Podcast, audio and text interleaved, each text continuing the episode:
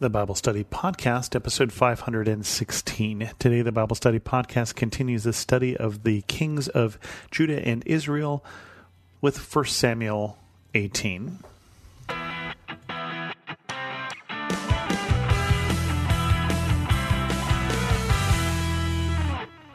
Welcome to the Bible Study Podcast. I'm your host, Chris Christensen we get the period of the honeymoon between Saul and David in this particular chapter, 1 Samuel 18. Pay attention, it ends quickly. 1 Samuel 18. After David had finished talking with Saul, Jonathan became one in spirit with David, and he loved him as himself. From that day Saul kept David with him and did not let him return home to his family. And Jonathan made a covenant with David because he loved him as himself. Jonathan took off the robe he was wearing and gave it to David along with his tunic and even his sword, his bow, and his belt. Whatever mission Saul sent him on, David was so successful that Saul gave him a high rank in the army. This pleased all the troops, and Saul's officers as well. When the men were returning home after David had killed the Philistine, the women came out from all the towns of Israel to meet King Saul with singing and dancing, with joyful songs, with timbrels and lyres.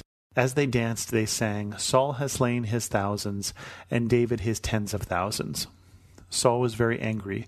This refrain displeased him greatly. They have credited David with tens of thousands, he thought, but me with only thousands. What more can he get but the kingdom?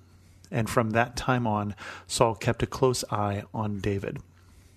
The next day, an evil spirit from God came forcefully on Saul.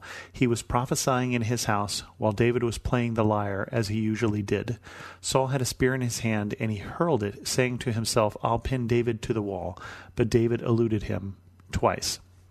So that was that was it. That was the honeymoon between David and Saul. That period of time when they were close. That period of time when Saul appreciated David was pretty darn short. It says when the men were returning home after David killed the Philistine. So they went out on campaign. We don't know whether they were out for a couple more days after that or months after that, and then it was end of the campaign season. But as they come back, and it seems like it's been more than a couple days because David has been given the high rank. Remember, this is still someone who was a shepherd boy, someone who was considered youthful, too young. His brother thought it was arrogant of him to even think he could stand before Goliath.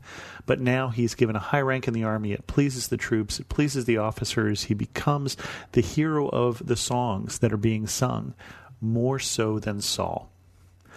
Now, this is not a bad thing.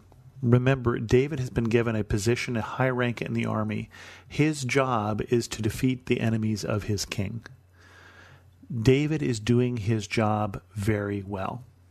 David is doing his job better than anyone else in the kingdom, and that's good. But it causes a problem because Saul doesn't like this song. Saul doesn't like the fact that he is not the one in the limelight. He is not the one that people are singing about. Well, they are singing about him, they're just singing more about David. And it really drives him crazy. I mean, and I mean that in all sense here. He is throwing spears at the best soldier in the army, the best commander in the army, because he is jealous. And he is the king. This is a really, really, really bad thing. And it's worth underlining that this is not the only time this has ever happened in history. We could talk about current politics and presidents who dislike favorites after they get more press than they do, but we don't even have to go that far. You may or may not have had a boss that's like this, who doesn't want anyone below them to get the credit. You may be a boss like this. I hope you are not. You may have people who work for you who are bosses like this. This is not an uncommon characteristic.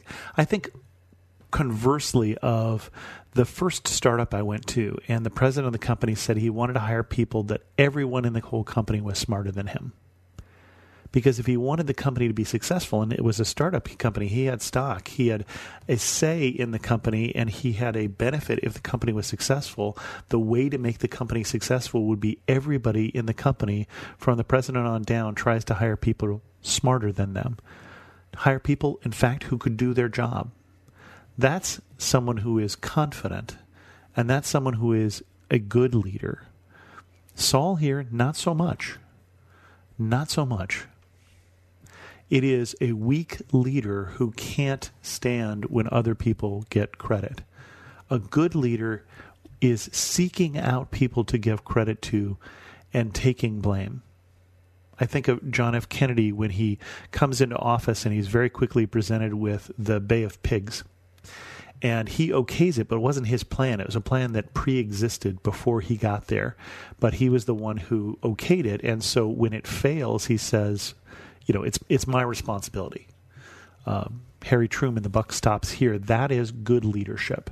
Leadership that says, when things go wrong and I'm the one in charge, I will take the blame. But when things go right, I'm going to look for people to recognize their credit, eh, recognize their participation. So Saul, not so much. Now, part of the problem is that Saul has been told that he is going to lose his kingdom. Right? So he has begun he has gotten paranoid. They have credited David with tens of thousands, he thought, but me with only thousands. What more can he get but the kingdom? Saul has identified correctly, as it turns out, that this David might get my kingdom. Now, the interesting thing is that his actions do more to move that forward than to push it back. His actions are, start to get more and more paranoid, more and more a little crazy here when you start throwing spears at him. Now, the interesting thing is, he's trying to pin David to the wall, and David eludes him twice why does David come back after the first time?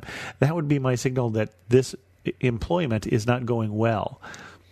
Yeah, you don't let your boss do that to you twice. It continues Saul was afraid of David because the Lord was with David but had departed from Saul. So he sent David away from him and gave him command over a thousand men. And David led the troops in their campaigns. In everything he did, he had great success because the Lord was with him. When Saul saw how successful he was, he was afraid of him. But all Israel and Judah loved David because he led them in their campaigns. Saul said to David, Here is my older daughter Merab. I will give her to you in marriage, only serve me bravely and fight the battles of the Lord. For Saul said to himself, I will not raise a hand against him, let the Philistines do that. But David said to Saul, Who am I, and what is my family or my clan in Israel that I should become the king's son in law? So when the time came for Merab, Saul's daughter, to be given to David, she was given in marriage to Adriel of Meholah. Now Saul's daughter Michal was in love with David, and when they told Saul about it, he was pleased. I will give her to him, he thought, so that she may be a snare to him, so that the hand of the Philistines might be against him. So Saul said to David, Now you have a second opportunity to become my son in law. Then Saul ordered his attendants, Speak to David privately, and say, Look, the king likes you, and his attendants all love you. Now become his son in law. They repeated these words to David, but David said, Do you think it is a small matter to become the king's son in law? I am only a poor man and little known. When Saul's servants told him what David had said, Saul replied, Say to David, The king wants no other price for the bride than a hundred Philistine foreskins to take revenge on his enemies. Saul's plan was to have David fall by the hands of the Philistines. When the attendants told David these things, he was pleased to become the king's son in law. So before the allotted time elapsed, David took his men with him and went out and killed two hundred Philistines and brought back their foreskins. They counted out the full number to the king so that David might become the king's son in law. Then Saul gave his daughter Michal in marriage.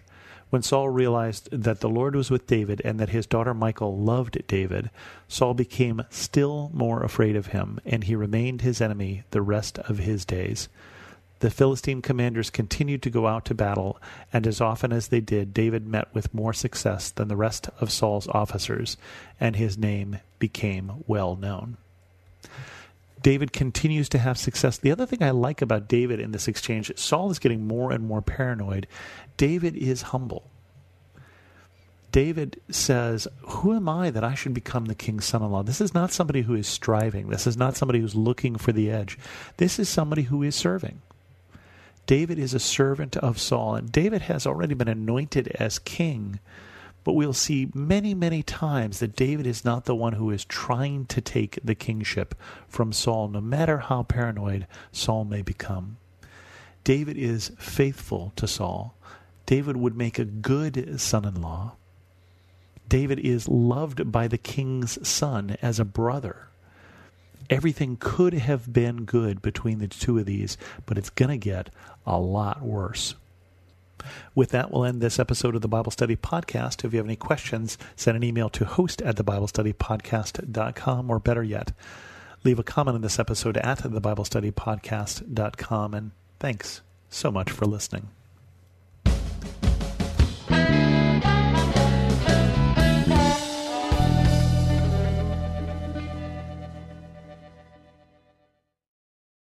Hello, this is Dr. Doug Groothuis, host of Truth Tribe, where we seek the truth through reason and evidence about what matters most. And we are not tribal, since truth is for everyone. Please join me at the Truth Tribe as I discuss the reasons for Christian faith, the Christian worldview, and moral issues such as abortion and gender ideology. To listen now, go to lifeaudio.com or search Truth Tribe on your favorite podcast app.